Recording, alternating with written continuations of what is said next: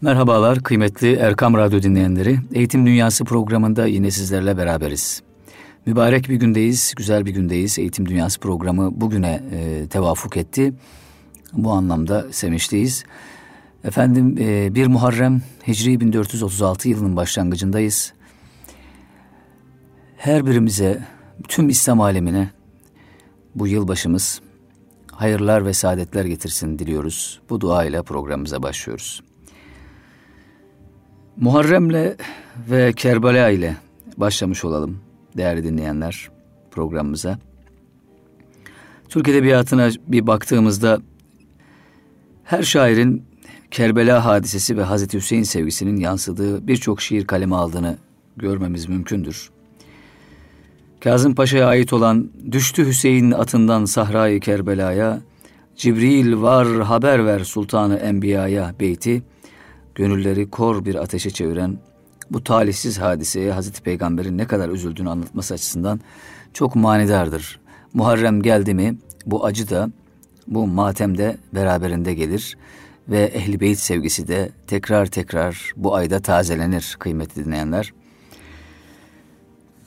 Elbette peygamber sevgisini en üst zirvelerde mısralarıyla dile getiren şairler Muharrem'e ve bu acılı güne e, gözleri yumuk olmayacaklardır. Bu acılı günü, bu hüzünlü e, mevsimi şiirlerine taşıyacaklardır. Fuzuli'den Nesimi'ye, Alvarlı Efe'den Kenan Rıfai'ye, Abdülbaki Gürpınarlı'ya, Aşkı'ya, Tevhide Hanım'a, Şeref Hanım'a varıncaya kadar birçok şairimizin divanlarında Kerbela olayını görmek mümkündür.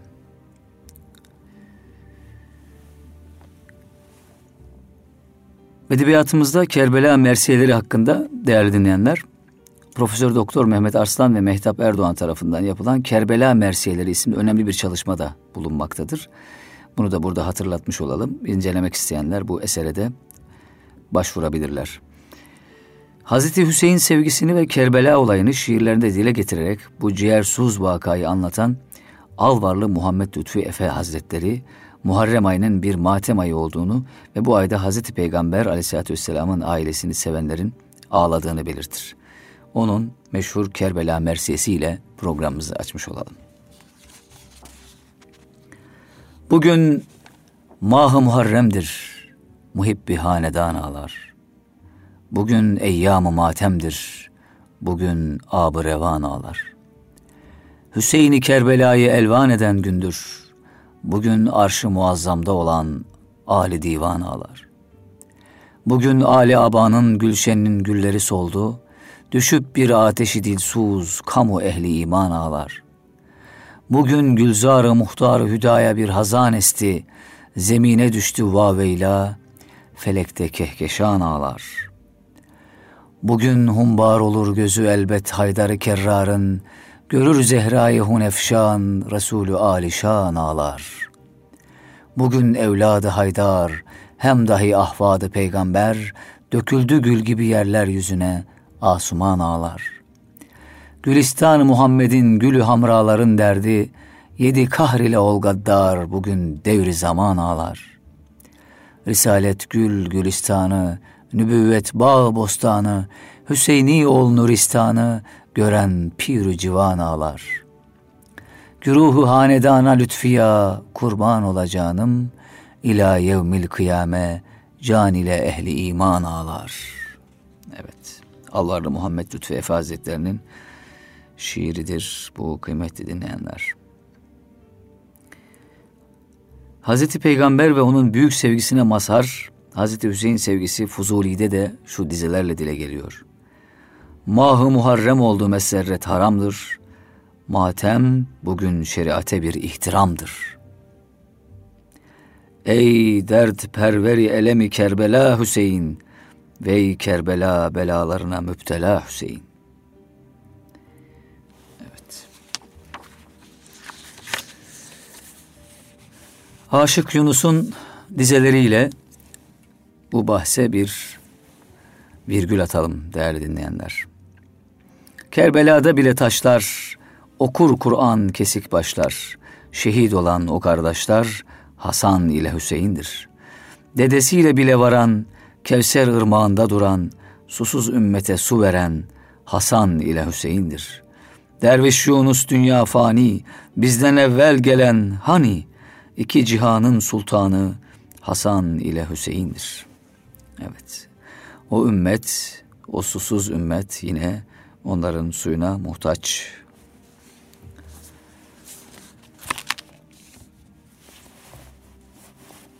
Evet efendim, bugünkü programımızda yine eğitim yazılarına biliyorsunuz Eğitim Dünyası programında yer veriyoruz. Bugün birkaç çocuk edebiyatı ile ilgili birkaç göndermemiz olacak. Ondan önce Erol Yılmaz'ın Kültür Gündemi .org'da güzel yazıları yayınlanıyor. Geçen sayıda itibarda da var idi. Eğitimi ciddiye almak veya almamak başlığını taşıyan bir yazı. Önemli bir yazıydı ama biz kültür gündemindeki yazısını sizlerle paylaşmak isteriz. Umutsuzluk, U mutsuzluk tüneli başlıklı, başlıklı bir yazı Erol Yılmaz'ın şöyle başlıyor. Meşhur hikayedir. Sadrazam pürtelaş padişahın önüne gelerek bir süre sonra yağacak yağmurların yer altındaki suları etkileyeceğini, sonrasında çeşmelerden, pınarlardan akan sulardan içen herkesin delireceğini söyler. Sadrazam pürtelaş padişahın önüne gelir. Bir süre sonra yağacak yağmurların yer altındaki suları etkileyeceğini ve bu sulardan, pınarlardan, çeşmelerden akan sulardan içen herkesin delireceğini söyler. Telaşa eşlik eden padişah derhal saray ahalisinin ve yakınlarının içme suları için çok büyük depolama yapılmasını emreder. Bidonlar, kazanlar, kuyular, depolar, su depolanabilecek ne varsa, neresi uygunsa kullanılır. Yeni depolama alanları inş, inşaat edilir. Delirtmeyen mevcut sular depolanır, depolanır, depolanır. Çok geçmeden çeşmelerden, pınarlardan su içenler kafayı yemeye başlar. Olmadık delilikler, görülmedik acayiplikler birbirini kovalar. Ancak tüm bunları delilik olarak yorumlayanlar depolanmış sudan içmeye devam eden saray ahalisi ve çevresidir. Halk arasında böyle bir değerlendirme söz konusu olmadığı gibi gayet mutlu bir şekilde yaşamaya devam edilmektedir. Onlar mutludur mutlu olmasına da o güne kadar belli bir düzen içinde yürüyüp gitmekte olan işler alt üst olduğu, düzen bozulduğu için padişah ve ekibi bu durumdan çok rahatsızdır. Olup bitmekte olan işlerden halk memnun ancak padişah ve etrafı hoşnutsuzdur, mutsuzdur. Çünkü doğrularla yanlışlar yer değiştirmiş, o zamana kadar doğru olarak bilinen ne varsa tam tersi işler yapılmaya başlanmıştır. En sonunda bu böyle gitmez diyen padişah boşaltın tüm depoları. Biz de halkın içtiği sudan içelim yoksa kafayı üşüteceğiz. İçelim ki biz de normale dönelim der. Yeni Şafak gazetesinden Özlem Albayrak yazısında intiharından dakikalar önce duygularını anlatan bir kişinin durumunu değerlendirmiş ve anlatılanlar doğrultusunda ölüm sebebini umutsuzluk olarak açıklamış. Gerekçe olarak da müntehirin şu sözlerini göstermiş. Hayatın tatsız taraflarıyla çok başa çıkamadım herhalde. Çünkü nazik, neşeli, eğlenceli, akıl ve ruh olarak böyle bir inceliğe ve derinliğe sahip birisi olmayı çok önemsedim. Ve şu anda bunları korumak ve sağlamak ciddi bir yük haline geldi benim için. Albayrak'ın değişine göre güzel arkadaşlar edinmiş, tutkulu aşklar yaşamış, iyi işlerde çalışmış, ortalamanın üstünde bir hayatı olmuş, aynı zamanda Allah'a inanmayan, mezarının olmasını bile istemeyen bir beyaz Türk'ün intiharıdır söz konusu olan. Burada önemine binaen işaretlemek istediğimiz U mutsuzluk ve bunun sebepleri. Ne demişti Müntehir? Nazik, neşeli, eğlenceli, akıl ve ruh olarak böyle bir inceliğe ve derinliğe sahip birisi olmayı çok önemsedim. Ve şu anda bunları korumak ve sağlamak ciddi bir yük haline geldi benim için. Demek ki nazik, ince ve derin düşünen bir karakter var karşımızda. Temiz, düzenli kurallara uyan, toplumsal normlara riayet eden bir kişi olabileceğini tahmin etmek hiç de güç değil. Bozguncu değil, kuraldan neymiş demeyen, başkasının öz yaşam alanına saygı duyan, demokratik yaşamın inceliklerini göz önünde bulunduran bir kişilik. Fakat ne yazık ki bu özelliklerini koruyarak mutlu bir şekilde yaşamayı sürdürememiş. Karşılığı olan hak ettiği doğru ve güzel yaklaşımları sağlayamamış. Bu konuda kendisini beceriksizlikle suçlamış ve böylece mutsuzluk girdabına kapılarak umutsuzluğa doğru hızla yol almış. Ve nihayet girdiği umutsuzluk tünelinden çıkamayarak 35 yaşında vefa, veda etmiş, kurulan kuralına göre yaşamayı beceremediği dünyaya. Bu olaydan hareketle iki ana karakterden söz edebiliriz. Sokaklarda nefes alan. Diyor Erol Yılmaz. Devam ediyor. Birincisi, toplu yaşam içerisinde bireyselliğini pervasızca öne çıkaran ve menfaati, tercihleri, arzuları uğruna birlikte yaşama ve demokratik yaşam kurallarını hiçe sayan gamsız mutlular. Yani genelde hiçbir kişi kurum ve kuralı umursamayan, dünyanın merkezi olduğunu zanneden pervasız mutlular. Diğer grup ise bireyi, toplumu, demokrasiyi, özgürlükleri, kuralları ve bir bütün olarak dünyayı insaniyet ve medeniyet normları çerçevesinde yaşamaya çalışan ve bunu yaparken bireyselliği geri planda bırakabilen, sorumluluk bilinci üst düzeyde olanlar. Gamsız mutlularla sorumlu ve hassas mutsuzlar. Kent adlı sosyolojik mekanda bir binada beş köyün birlikte yaşadığını bilerek belirlenen kurallar neyse eksiksiz uyarak düzeni bozmamaya çalışıyorsunuz. Güvenlik kurallarına uyuyorsunuz. Kapının önüne ayakkabı koymuyor, belli bir saatten önce ve sonra değil gürültü yapmak çivi bile çakmıyorsunuz. Aracınızda trafiğe çıkıyorsunuz. Emniyet kemerini bağlıyor, kırmızı ışıkta duruyor, asla direksiyon başında telefonla konuşmuyor. Yaya geçitlerine dikkat ediyorsunuz. Sol şeridi sürekli meşgul etmiyorsunuz. Vesaire vesaire. Yaya olarak yer aldığınız trafik düzeninde kırmızı ışıkta duruyor, yeşilde geçiyorsunuz. Rastgele yerden geçmiyor, alt geçit ve üst geçitleri kullanmaya özen gösteriyorsunuz. Kamuda görev yapıyorsunuz. Mesai saatlerine riayet ediyor, verilen görevi harfiyen yerine getirmeye çalışıyor, yetki ve sorumluluk dengesine özen gösteriyorsunuz. Örnekler bolca çoğaltılabilir ama hem sözü yorar hem de okuyanı. Devam edelim. Ne yazık ki tüm sosyal çevrelerde, iş, okul, sokak, bu kadar hassas ve sorumlu davrananların sayısı son derece az ve azalmaya devam ediyor. Buna karşılık karşı grupta yer alan gamsız ve sorumsuz mebzul miktarda giderek de artıyor, artıyor. Hal böyle olunca gamsız ve kuralsızların egemen olduğu sosyal çevrelerde altı çizilerek söylenmeli herhalde burası. Hal böyle olunca gamsız ve kuralsızların egemen olduğu sosyal çevrelerde düzgün azınlık hızla kendisini ötelenmiş hissediyor. Evet. Ve üzgün azınlığa dönüşüyor sessizce. Ben buralara ait değilim düşüncesi zihnine ve özellikle gönlüne yürümeye başladığında ise iki seçenek kalıyor önünde tüm acımasızlığıyla. İntihar ederek yaşamına son vermek veya daha iyi bir tercih olarak deli suyu içmek. Evet Erol Yılmaz çok farklı bir açıdan yaklaşmış olaya. Bu noktadan bakmak açıkçası çok incelik istiyor. Biliyorsunuz bu intihar edenin geçen e, yani bu intihar notunu videoya aldığını işte e, sosyal medyada paylaştığını da dinleyenlerimiz e, hatırlayacaklardır. Son paragrafı bir daha almak isterim az önce okuduğum. Diyor ki ne yazık ki tüm sosyal çevrelerde bu kadar hassas ve sorumlu davrananların sayısı son derece az ve azalmaya devam ediyor. Buna karşılık karşı grupta yer alan gamsız ve sorumsuzlar mebzul miktarda. Çok. Giderek artıyor. Hal böyle olunca gamsız ve kuralsızların egemen olduğu sosyal çevrelerde ve gamsız ve kuralsızlığa adeta insanı iten sosyal çevrelerde düzgün azınlık hızla kendisini ötelenmiş hissediyor ve üzgün azınlığa dönüşüyor sessizce. Ben buralara ait değilim düşüncesi zihnine ve özellikle gönlüne yürümeye başladığında ise iki seçenek kalıyor önünde tüm acımasızlığıyla.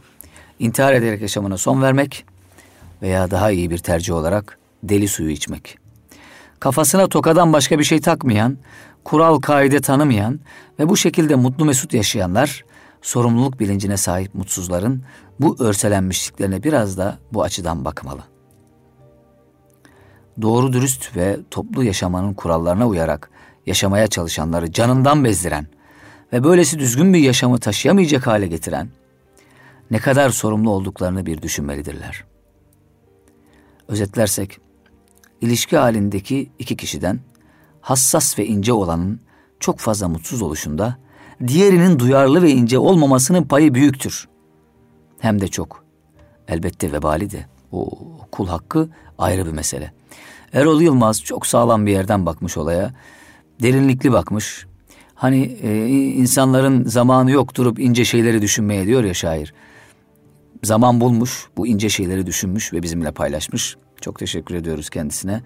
Ne diyor? İlişki halindeki iki kişiden hassas ve ince olanın çok fazla mutsuz oluşunda diğerinin duyarlı ve ince olmamasının payı büyüktür. Hem de çok elbette vebalide. Erol Yılmaz itibarda da e, güzel bir konu ele almıştı. Eğitimi ciddiye almak ya da almamak. Buradan da Erol Yılmaz'dan açmışken konuyu birkaç şey, birkaç paragraf paylaşalım. Diyor ki, eğitim öğretim dünyanın bütün ülkelerinde kalitesini sürekli artırmak için mücadele verilen temel konulardan biri. Sağlık alanı ile birlikte ilk sırayı aldığı da söylenebilir. Çünkü ülkelerin bugününü yürürlükte tutacak ve geleceğini kurgulayacak insan kaynakları kadrosu eğitim öğretim sistemlerine bağlı kurumlarda yetiştirilmektedir. Yönetime talip olan tüm siyasi yapılar ve aktörlerin ajandalarının en üst sıralarına eğitim öğretim konusunu özenle yerleştirmeleri bu yüzdendir. Evet böyle devam etmiş ve gelişmiş ülkelerde çok sayıda başarılı örnekleri bulunan altı temel kütüphane türünden biri olan okul kütüphanesini bünyesinde yer aldığı eğitim öğretim kurumunun öğretim faaliyetlerini desteklemek için gerekli olan her tür ve formattaki bilgi kaynağını sağlayan, düzenleyen ve etkin biçimde hizmete sunan bilgi merkezi şeklinde tanımlanmak mümkündür. Eğitim öğretim sisteminin ilk ve orta kademesindeki öğrencileri sorumlu ve bilinçli vatandaşlar olarak hayata hazırlayan okulların temel yardımcısı olan, onları yaşam boyu öğrenme becerisiyle donatan ve hayal güçlerini geliştiren bu kütüphanelerin eğitim öğretim sistemi içerisindeki tartışılmaz yerleri gelişmiş ülkelerde uzun yıllar önce kabul edilmiş, henüz istenilen düzeyde sonuç alınamamış olmakla birlikte ülkemizde de bu yönde Cumhuriyet'in ilk dönemleriyle birlikte çalışmalar başlatılmıştır. Kütüphaneler üzerinde duruyor e, Erol Yılmaz. Diyor ki bir rapordan bahsediyor. Bu raporda kütüphaneler için tahsis edilecek para miktarını artırmaya teşebbüs bakımından raporumun şu noktasına kadar muhafazakar bir yol tuttuğumu herhalde gözden kaçırmamışsınızdır. Her mektep faal bir kütüphane merkezi olmalı. Her binanın inşasından evvel plan yapılırken kütüphane salonu düşünülmelidir. Maşallah. Güzel bir yargı ama benim şu an bulunduğum okulda mesela bir kütüphane yok maalesef. Evet. Diyor ki çocuk kütüphaneleri, okul kütüphaneleri ve halk kütüphaneleri bahsinde devlet bütçesinden elde edeceğiniz her kuruşun önemini belirtmek isterim. Zira demokrasi savaşı burada kazanılacaktır. Şayet yeni nesli okuyan bir nesil yani objektif olaylar üzerinde karar verebilen erkek ve kadın nesli olarak yetiştirmeyecek olursanız dünyanın en kudretli ordusu dahi 30 sene gibi kısa bir zamanda Türkiye'nin yaratmış olduğu büyük demokrasiyi, ortaya koymuş olduğu büyük demokrasiyi koruyamaz şeklindeki can alıcı sözleriyle genelde kütüphanelerin özel olarak da okul kütüphanelerinin demokratik yaşam bağlamındaki rollerine vurgu yapmış ve bu anlamda okul kütüphanelerinin eğitim sistemi ve içerisindeki vazgeçilmezliğini açık ve net olarak ortaya koymuştur.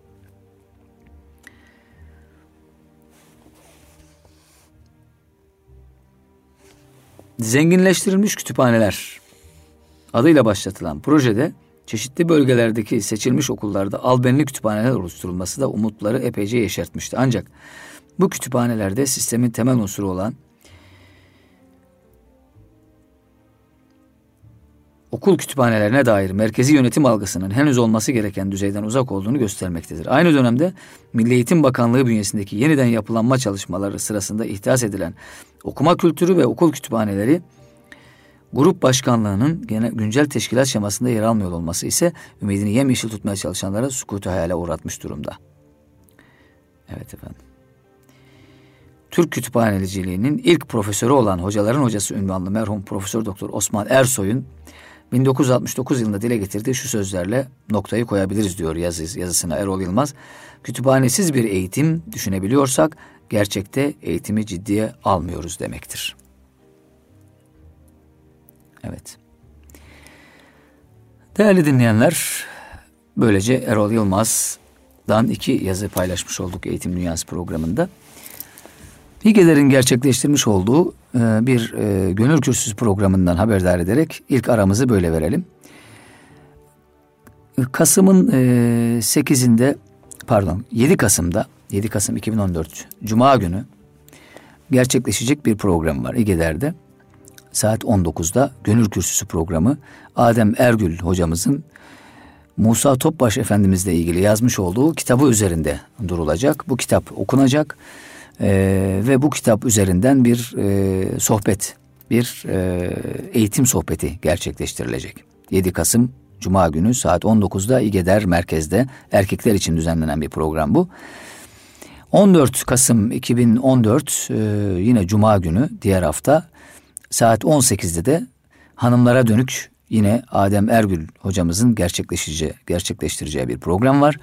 Bu programda da yine aynı eser üzerinden tartışma, e, sohbet yürütülecek. Eserler e, uygun fiyatla e, İgeder Merkez'den temin edilebilir. E, İgeder'e geldi eserlerimiz. E, Sahibul Vefa Hacı Musa Topbaş Efendi isimli eseri, eseri İgeder Merkez'den de temin etmek mümkün. Gönül Kürsüsü programının kayıtları başladı. Kayıtlar için acele edelim. igeder.org.tr'den başvuru için e, bir tıklama yapılabilir diyoruz değerli dinleyenler. Eğitim Dünyası kısa bir aradan sonra devam edecek. Eğitim Dünyası programına devam ediyoruz değerli dinleyenler. İki eser üzerinde duracağız. İki yazar üzerinde çocuk edebiyatıyla ilgilenen yazarlar bunlar. Biri e, efendim Bülent Ata, diğeri de Melih Tuğta. Bülent Ata ile ikisiyle de yapılan ayrı ayrı yerlerde yapılan söyleşiler var. Bülent Ata ile e, Dünya Bizim'de bir söyleşi gerçekleştirildi. İbrahim Taha Gültekin ve Elif Rana Gültekin ve Asım Gültekin tarafından gerçekleştirilen bir söyleşi bu. Asım e, abi diyelim, Asım abimiz ve e, çocukları tarafından gerçekleştirilen ilginç bir söyleşi olmuş e, Dünya Bizim'deki. Geçtiğimiz haftalarda diyor, Bülent Atan'ın ilginç bir kitabı çıktı. Anne babanızı nasıl eğitirsiniz? Anne babanızı nasıl eğitirsiniz? Hep çocuklar üzerine çıkıyor ya kitaplar. Bu sefer çocuklara şöyle e, bir rehber niteliği taşıyan kitap. Çocuk eğitimiyle ilgili anne ve babalara yönelik kitaplara alışkın olan bizler için meseleye tersinden bakmak ilgi çekiciydi. Genç okur yayınlarından çıkan bu kitapla ilgili yazarıyla röportaj yapalım dedik ama yetişkinler arası konuşmak yerine bu röportajı çocukların yapmasının daha tatlı olacağını düşündük. Asım Gültekin ve çocukları 10,5 yaşındaki İbrahim Taha ile 8 yaşındaki Elif Rana sorular hazırladılar. Yazarla buluştular ve konuştular. Asım soruyor. Neden çocukların anne ve babalarını eğitilebileceğini düşünmeye başladınız? Herhangi bir olay üzerine mi yoksa olayların birikmesi üzerine mi? Bülent Ata cevaplıyor. Anne ve babaların öğretmenlerin çocukları eğitmesi üzerine pek çok kitap çalışması var. Biz de dedik ki aslında eğitilmesi gerekenler ve buna itiraf etmeseler de en çok ihtiyacı olanlar bizzat eğitmenlerin, anne babaların kendisi. Peki onları kim eğitecek? Tabii ki akıl küpü, hayal dünyası zengin çocuklar. Rana soruyor. Anne babaların eğitilebileceğine inanıyor musunuz? Fazla yaşlanmış değiller mi eğitilmek için? Eğitim yaşla ilgili bir şey değil. Aslında eksiklik duyulan bir konuda o eksikliğin tamamlanmaya çalışılması diye düşünebiliriz eğitimi anne ve babalarda ilgi ve sevgiyle pek çok şeyi öğrenebilirler. Taha soruyor. Siz bir baba olduğunuz halde neden böyle bir ismi tercih ettiniz? Eğitime benim de ihtiyacım olduğunu kabul ediyorum ve kitapta bahsedilen bu eğitime katılmaya gönüllüyüm diyor Bülent Ata. Anne babanızı nasıl eğitirsiniz kitabıyla ilgili söyleşide. Taha yine soruyor. Kitabınızın İsmini duyunca insanlar nasıl tepkiler veriyor? Çocuklar şaşırıp hızırca muzipçe gülümsüyorlar. Anne babalar da bu da neyin nesi? Bu da nereden çıktı? der gibi bakıyorlar. Çocuğunuz da sizi eğitiyor mu? Eğitmez mi? Kitabın pek çok sayfasına onların ilham verdiğini söylemem lazım. Taha soruyor tekrar. Daha çok hangi konularda onların sizi eğittiğini düşünüyorsunuz? Benim onlara söylediğim şeylere, tavsiyelere benim de uyup uymadığım konusunda beni uyarıyorlar mesela. Öfkeme hakim olmak, güzel konuşmak, birlikte bir şeyler yapmak, daha bir sürü şey. Taha yine soruyor Bülent Atay'a. Kitabınız basıldıktan sonra ah keşke bu konuyu da ekleseydim, şunu da ekleseydim dediğiniz konular oldu mu? Çok oldu ve bunları da yazdım ama bu kitaba girmedi. Anne babanızı nasıl eğitirsinizin devamı olarak büyüyünce ne olacaksın baba ve canı sıkılanlar için hangimiz portakal değiliz ki kitapları yakında yayınlanacak. Rana uyurken kötü rüyalar görüyor musunuz diye soruyor Bülent Atay'a. Zaman zaman görüyorum dondurmayı fazla kaçırınca mesela. Rana televizyonun başında uyuyor musunuz? Televizyon başında uyumak nasıl bir duygu? Evet televizyon başında uyuduğum oluyor. Eskiden daha çok olurdu. Üstünüzü örten biri olursa kötü değil. Ama tüm çabalara rağmen uyanamayınca beliniz tutulabiliyor, üşüyebiliyorsunuz. Rana soruyor yine. İnsanlar neden kendi yeteneklerine göre eğitim almalılar? Bunu neden savunuyorsunuz? İnsan sevdiği işi daha güzel ve daha iyi yapabilir. Yetenekleri bir kuşa uçmayı söyler, toprağa kazmayı değil. Öğretmenlerinize saygılı mıydınız küçükken? Çok saygılıydım. Saygımdan ölürdüm. Küçükken yaramazlık yapar mıydınız? Çocuk büyüğe soruyor. Şımartıldığım yerlerde yapardım, dedemlerde filan. Nasıl yaramazlıklar yapardınız anlatır mısınız? 10 yaşlarındaydım. Keşfe çıkıp evden çok uzaklaşmıştım bir gün. Bütün mahalle seferber olmuştu beni bulmak için. Uzaklaşmaktan kastım git gel 15-20 kilometre yol yürümüştüm. Gündüz saat 10'da çıkmış, çıkıp akşam 8'de döndüm. Bir de ilkokula yeni başladığımda evde can bu, evde bulduğum parayla gidip kitap ve can eriği almıştım. Rana, bir spor ayakkabısı için niçin para biriktiriyordunuz? Çok mu seviyordunuz spor ayakkabılarını? Spor ayakkabısı değil mesele. İnsanın sahip olmadığı bir şeye heves etmesi ve bunun için para biriktirmesi. Bu bir izci kıyafeti, uçurtma ya da gitar da olabilir. Rana, diğer kitaplarınızı mı yazmak daha kolaydı bunu mu? Aslında önceki kitaplarla eş zamanlı yazdım bu kitabı. Sadece daha önce tamamlanan daha erken basıldı. Bu kitabın geç basılmasının sebebi araya giren 5-6 yıllık iş yoğunluğu. Rana soruyor Bülent Atay'a. Oyuncaklarınızla savaş yaparken kötü veya gavur olmak istediğiniz hiç oldu mu? Hayır olmadı hiç. Aklımın ucundan geçmedi. Şöyle bir olmuştur, bir şey olmuştur. Kovboy olmaya istekli çocuklar olurdu. Biz de Kızılderili olurduk. Bu kitabınızı büyüklerden saklayarak mı okumalıyız? Gözlerine baka baka mı? Hangi kitabı? Tekrar hatırlatalım. Anne babanızı, anne babanızı nasıl eğitirsiniz kitabı. Bülent Atan'ın kitabı. Bence gözlerine baka baka okumalısınız. Kitabın kapağından arada bir anne ve babanıza bakıp babanıza bakıp hmm demeniz bile eğitim sürecine katkı sağlayabilir. Siz de çocukken işlerinizi erteler miydiniz? Evet çok ertelemişimdir. Ertelemenin çözüm olmadığını anlayınca hızla üstüne de giderdim. İnsanlar yaşadıkları yerlerde birbirlerine nasıl daha fazla yardımcı olabilirler? İnsanlar birbirini hissetmiyor. Bir insanı yeryüzüne kattığı renk, ses ve rahmetle okumuyoruz. Onun yaratılmasının bir sebebi var. Bunu hissetsek birbirimizi daha iyi anlayacağız.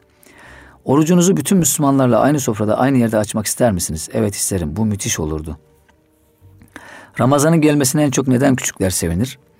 Büyükler alıştıkları şeye karşı heyecanlarını yitiriyor. Çocuklar için Ramazan zamanın alt üst olduğu, hep birlikte sofraya oturulan, teravihe gidilen, aç kalınan, dua edilen, iyilik yapılan bir ay. Bir masal ülkesi gibi.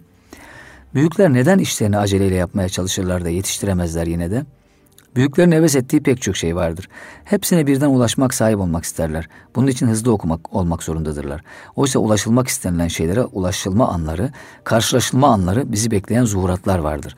O zuhuratlar beklenmedik hayır ya da şer gibi gözüken olaylar paçamıza yapışır ve bizi oyalar. Zuhurata tabi olmak, paçamıza yapışan ya da bizi sürükleyen şeyin ne dediğini anlamaya çalışmazsak hiçbir işimiz yoluna, yolunda gitmez. Bayram gelince büyükler televizyon izlemeli mi? Bayram demek hep birlikte vakit geçirmek, eğlenceli güzel şeyler yapmak için bir fırsat demektir. Bayramda televizyon izlemek birlikte yapılabilecek belki de en son seçenek olabilir. Çocukken en büyük hayaliniz neydi? Her ay hayal ettiğim şey değişirdi. Bir sürü hayalim vardı ama takıntı haline gelen bir hayalim olmamış. Çocukken kardeşinizle birlik olup anne ve babanıza karşı çıkar mıydınız? Kardeşiniz var mı diye sorulmuş. İki erkek kardeşim vardı. Babama değil ama anneme yaptığımızı hatırlıyorum. O da yemeklerle ya da yazın gidilecek bir yerle ilgili olabilir. Annemlerin köyüne gitmek yerine evde kalmak gibi ya da taşıyacağımız, taşınacağımız semtin neresi olması gerektiği konusu gibi. Babama birleşerek karşı çıkmak şimdi bile aklımdan geçmiyor. Okurlarınızla bir araya gelebilseniz Bülent Atay'a soruluyor. Hangi oyun oynamak isterdiniz? Yakar top olabilir. Sorularımıza sabırla cevap verdiniz. Teşekkür ediyor. Ellerinizden öpüyoruz. El öpenleriniz çok olsun. Hiç böyle sorular beklemiyordum. Beni şaşırttınız ve düşündürdünüz. Elinize sağlık. Elif Rana Gültekin, İbrahim Taha Gültekin ve Asım Gültekin konuştu. Evet. On buçuk yaşını on olarak yuvarlamak istediğimizde İbrahim Taha direndi. O buçuk yılı yaşanmamış say- sayamayacağımızı söyledi. İlle de böyle yazılmasını istediğini ifade etti. Saygı duyduk. Editör notu da dünyabizim.com'da yer alıyor. Evet. Çok tatlı bir söyleşi olmuş. İkinci yazarımız Doğukan İş, e, Doğukan İşler'in söyleşi yaptığı Melih Tuğta. Melih Tuğta şiirleriyle itibarda yer alan şairlerimizden biri. Onun Sessiz Sakin'in Gürültülü Maceraları isimli bu böyle bir seri e, çocuk kitapları var. Onunla e, kültür gündemi.com'da konuşulmuş. Bakalım ne demiş Melih Tuğta. Çocuk edebiyatı çok farklı alan kıymeti dinleyenler. kalem oynatmak çok kolay bir şey değil. Cahit Zarifoğlu'nun eserlerine baktığınızda Yürek Dedeyle Padişah, e, Serçe Kuş, Motorlu Kuş, efendim e, Katır Arslan gibi eserlere baktığınızda çocuk edebiyatının öyle kolay lokma olmadığını yazanlar için özellikle söylüyorum. E, göreceksiniz. Yani öyle bir şey yazacaksınız ki hem o çocuğa bir şey anlatacaksınız. Özgün olacak hem de büyükler okuyabilecek. O çocuğun seviyesine inerek bir şey anlatabilmek ve aynı zamanda büyükleri de heyecanlandıran eserler ortaya koyabilmek çok kolay değil ki kaldı ki Yürek Dede ile Padişah'ı mesela okuduğumuzda biz aynı duyguları hissediyoruz. Yani yeniden yeniden okuduğumuzda büyükler olarak da müthiş güzel ibretler alabiliyoruz. Özellikle motorlu kuştaki o dünyanın en vahşi hayvanı öyküsünü çok e, tavsiye ederim kıymetli dinleyenler. Motorlu Kuş hikaye kitabı Dünyanın En Vahşi Hayvanı isimli öykü. Evet. Bakalım. Melih Tuğta ismini birçok edebiyat dergisinde yayınlanan şiirlerinden, yazarların, yazılarından ve çizimlerinden tanıyorduk. Ama ne çizim ne şiir. Sessiz Sakin'in gürültülü maceraları, üst başlıklı çocuk kitabı serisi kitaplarıyla çıktınız birden karşımıza. Nereden çıktı bu çocuk sevgisi? Aslında matbu olarak ilk eserlerim TRT Çocuk Dergisi'nde yayınlanmıştı diyor Melih Tuğta. Oraya çizgi roman senaryoları ve hikayeler yazıyordum ama orası apayrı bir dünya. Sadece kısıtlı bir çocuk kitlesini takip ettiği bir mecra olduğundan dolayı pek kimsenin haberi olmadı bundan. Sonrasında çizgi film senaryosu ve benzeri gibi alanlarda çocuklar için iş yapmaya devam ettim ve tabii ki sonunda yolum sessiz sakinin gürültülü maceralarına çıktı. Ben hayatımı bir şekilde üretmek üzerine şekillendirmeye çalıştım. Şiir, deneme, çizim, senaryo, çocuk kitabı ya da her ne olursa olsun fark etmez. Ne iş olsa üretirim abiler diyor. Şair Melih Tuğta ya da şöyle sorayım. Kocaman bir çocuk olarak siz bu kitapların neresinde duruyorsunuz yazarı olmaktan başka? Çünkü bu seri kitaplar sadece çocuklara değil, mizah anlayışı güçlü, bir türlü büyümek istemeyen yetişkinlere de hitap ediyor.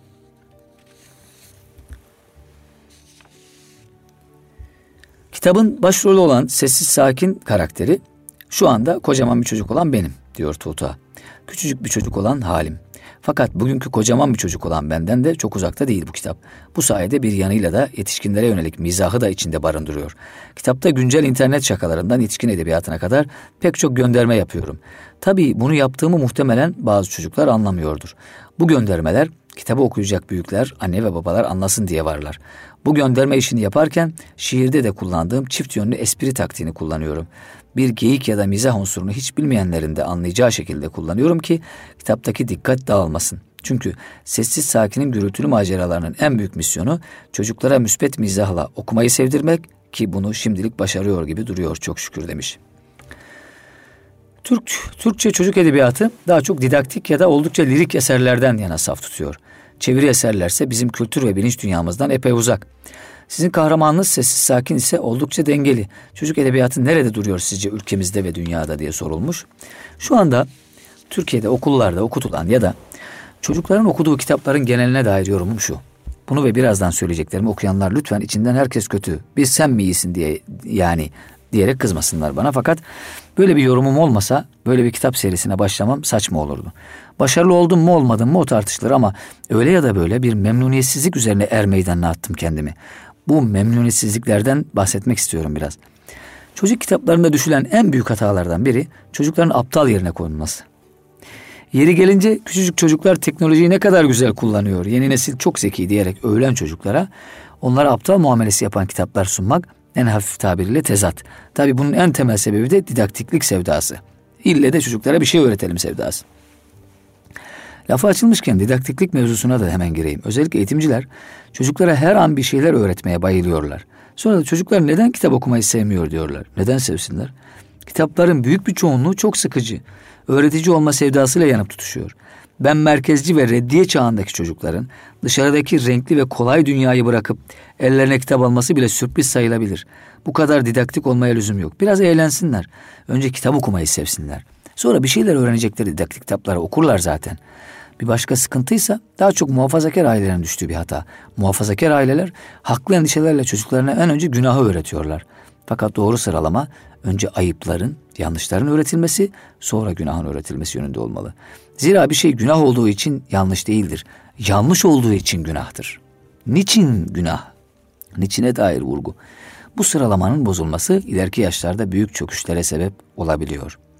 Doğru sıralama önce ayıp ve yanlışların öğretilmesi. Sonra günahların öğretilmesi.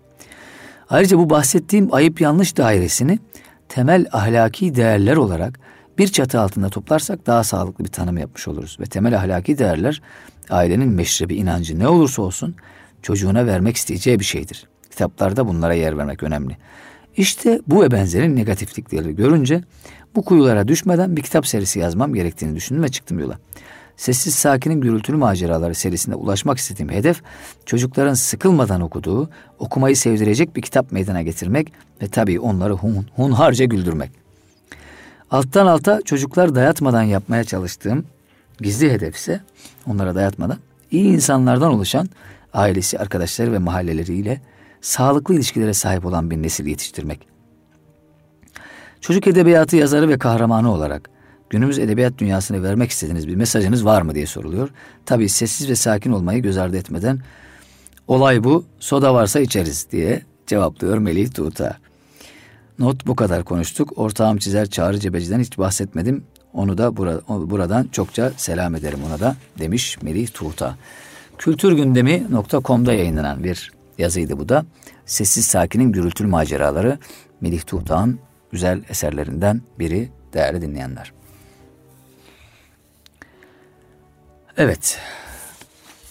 Yer vereceğim son yazı yarın Hakkın Divanı'na varınca Süleyman'dan alır hakkını karınca.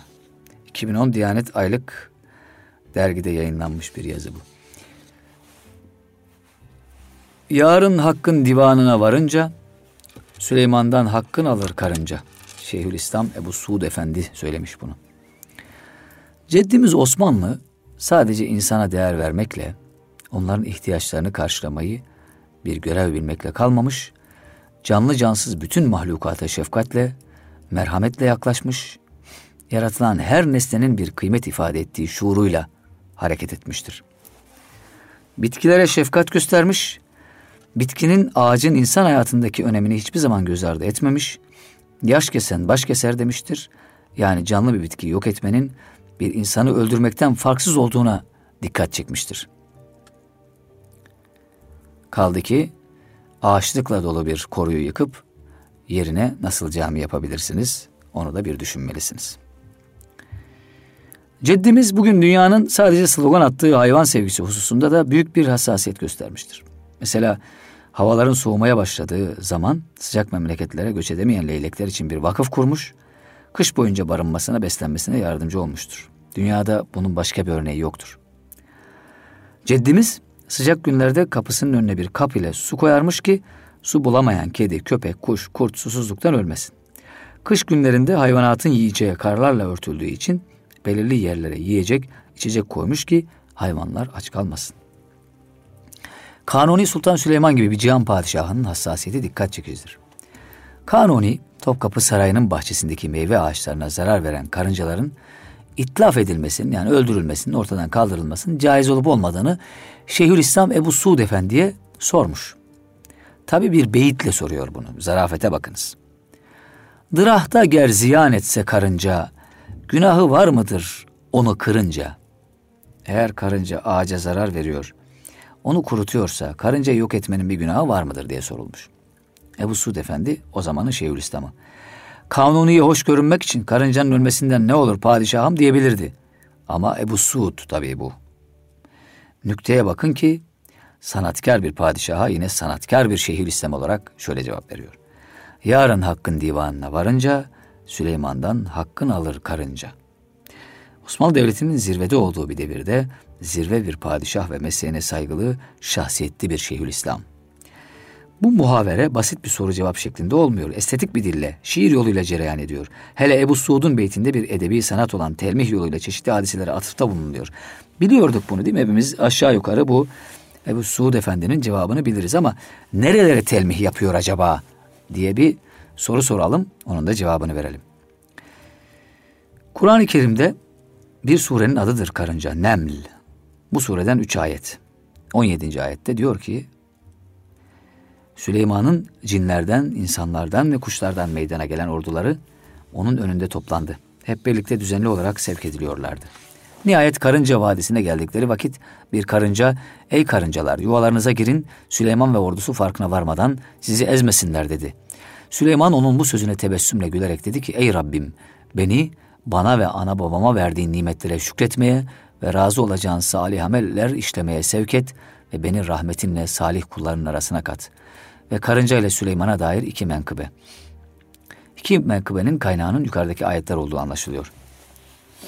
Hazreti Süleyman Aleyhisselam bütün hayvanların dilinden anlamak gibi bir mucizeye sahipti. Hazreti Süleyman ordusuyla bir sefere giderken bir vadiye ulaştıklarında karınca beyinin diğer karıncalara kaçın Süleyman'ın orduları sizi ezmesin dediğini işitir. Hazreti Süleyman tebessüm eder ve karıncaların beyini yanına çağırır. Karınca beyi Hazreti Süleyman'ın yanına eli boş gitmek istemediği için kendince değerli gördüğü bir çekirge budunu alarak Hazreti Süleyman'ı ziyarete gider. Kirpinin kendince değerli bulduğu yavrusunu bir havlu olarak kurulanması için vermesi gibi değil mi kıymeti dinleyenler? Hazreti Süleyman dua eder, but bereketlenir, bütün ordu yarısıyla doyar. Geri kalanını da karınca beyine iade eder ve oradan bir öğüt ister. Ondan, karınca beyinden. Karınca da Süleyman peygambere öğütler verir. Hazreti Süleyman karıncaya ben peygamber olduğum halde sizi çiğneyeceğimi nasıl düşündün ve arkadaşlarına niçin kaçmalarını söyledin deyince karınca da ona karıncalar senin debdebene dalıp da tesbihlerini unuturlar diye söyledim cevabını verir. Allah Allah. Bir gün Süleyman peygamber bir karıncaya bir yıllık yiyeceğinin miktarını sorar. Karınca da bir buğday tanesi yerim şeklinde cevap verir. Cevabın doğru olup olmadığını kontrol etmek isteyen Hazreti Süleyman karıncayı bir buğday tanesiyle bir şişeye koyarak hava alacak şekilde şişeyi kapatır. Sonra da bir yıl bekler. Müddeti dolunca şişeyi açtığında bir de bakar ki karınca buğday tanesinin yarısını yemiş, yarısını da bırakmıştır. Hazreti Süleyman karıncaya buğday tanesini tamamen neden yemediğini sorar. Karınca da daha önce benim yiyeceğimi yüce Allah verirdi. Ben de ona güvenerek bir buğday tanesini tamam olarak yerdim. Çünkü o beni asla unutmaz ve ihmal etmezdi. Fakat bu işi sen üzerine alınca doğrusu nihayet bu aciz bir insandır diye sana pek güvenemedim. Belki beni unutup yiyeceğimi ihmal edebilirsin. O yüzden de bir yıllık yiyeceğimin yarısını yiyerek diğer yarısını ertesi yıla bıraktım şeklinde cevap verir. Allah Allah. Hayvan hakkı önemlidir. İnsana yapılan bir haksızlığın helalleşme yoluyla telafisi mümkün. Ama ya kıymeti dinleyenler, hayvana yapılan haksızlığın telafisi mümkün mü? Nasıl helallik alacağız? Bu yüzden Ebu Suud Efendi diyor ki, günahların, sevapların tartıldığı günde eğer hakkı varsa bir karınca bile insanlardan davacı olacaktır. Zira bir olur adlı ilahide Süleyman ile Mur, dergehi hakta heman, şah ile sail birdir diyor Şehit Ali Paşa. İlahi ne demek? İlahi adalette Süleyman ile karınca eşittir. Bunun gibi hak katında padişah da dilenci de aynıdır. Çok güzel hikmetli iki menkıbe, iki güzel kıssa Diyanet dergisinden. Çok istifade ettik inşallah. istifade edebilmeyi Rabbim hepimize nasip etsin. Zihinlerimizi, idraklerimizi açsın. E, kalplerimizi kötü şeylere şartlandırmasın. Ve çekip çevirdiği kalbimizi kendi dini üzerine, kendi muhabbeti ve sevgisi üzerine, kendisi üzerine sabit kılsın diyelim. Ve böylece eğitim dünyasını noktalayalım. Haftaya